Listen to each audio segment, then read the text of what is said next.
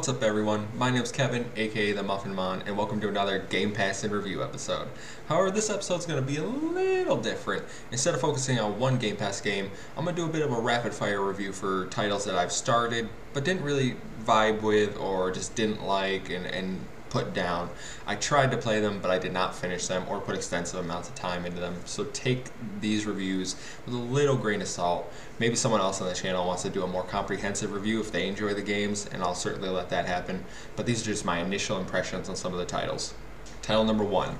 We're going to start with The Falconeer, developed by to- Tomas Sala and published by Wired Productions as a launch title for the Xbox Series X and S. And oh boy, does this show this was a man developed game. Visually, I can't fault it. When you're flying around, it looks gorgeous, and the technical specs are stunning, but the gameplay is rough. It does not control well, all in my opinion. The aerial combat is much better in games that clearly inspired this game, such as Panzer Dragoon. Currently sitting at a 62 on Metacritic with a 4.7 user score, and I can't argue with that. I think there could be a good game somewhere in here, but I can't recommend this title at all. It was just added to Game Pass. I tried it out, did not like it I think you guys should skip this one. I know it just released some DLC. I don't think it's made any substantial improvements to the game. I can't imagine that it's ever going to get to a place where it's good. So, can't recommend this. Second title Yakuza Zero, developed by Sega, Ryu ga Gotoku Studio, and Amusement Vision, published by Sega in 2015.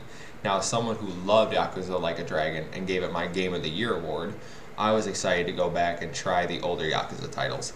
I knew the combat system was different, but I also know that they're held in high regard. But I dropped this one pretty quick. The brawling style combat feels sluggish, inconsistent, and overall not great to play. I really wanted to dive into the world of Yakuza and experience Kiryu's story, but I just can't do this combat for 60 plus hours for six games.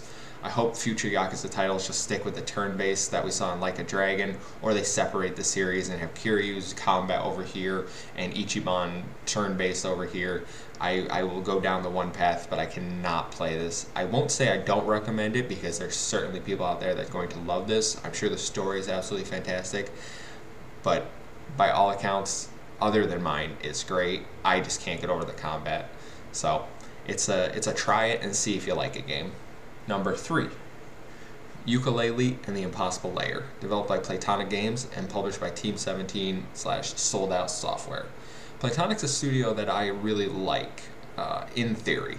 It's made up of former developers of Banjo Kazooie, one of my favorite games ever. Their first outing was Yooka-Laylee and received mixed reception, but perhaps being too similar to the aforementioned title. Whether that's a bad thing is up to you. Personally, I would prefer them to just try to rip off Banjo Kazooie and give us something similar to Yooka-Laylee.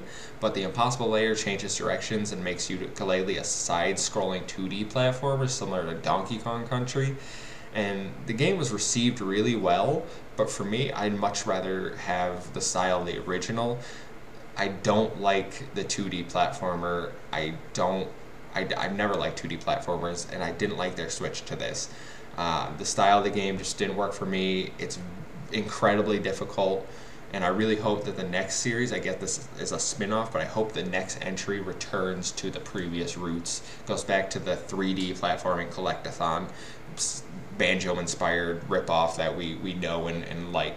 Uh, again, I don't say I don't recommend it. There's certainly people who will love this title. I know it's highly regarded, so there are people that do like this title. It's on Game Pass. If you want a difficult 2D platformer, I'd, I'd say check it out, but for me, it's, it's not for me. And the final game we're going to talk about today is Tetris Effect Connected, the enhanced with multiplayer version of Tetris Effect, which was developed by Monstars and Resonair and published by Enhanced Games in 2018. I mean, there's not really much to say. It's Tetris with an amazing soundtrack and colors are blasting in your face the whole time. If you obviously have epilepsy or some seizure tr- triggering illness, I do not recommend this game because it will certainly trigger your illness.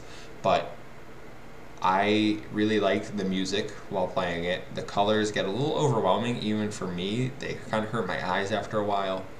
But what's really enjoyable in this game is the multiplayer. You can team up with your friends to face uh, AI, and I think that's really the most fun you can get out of the game is when you're all playing your own individual Tetris boards and then they connect into one big one and you have to work together to take down the boss.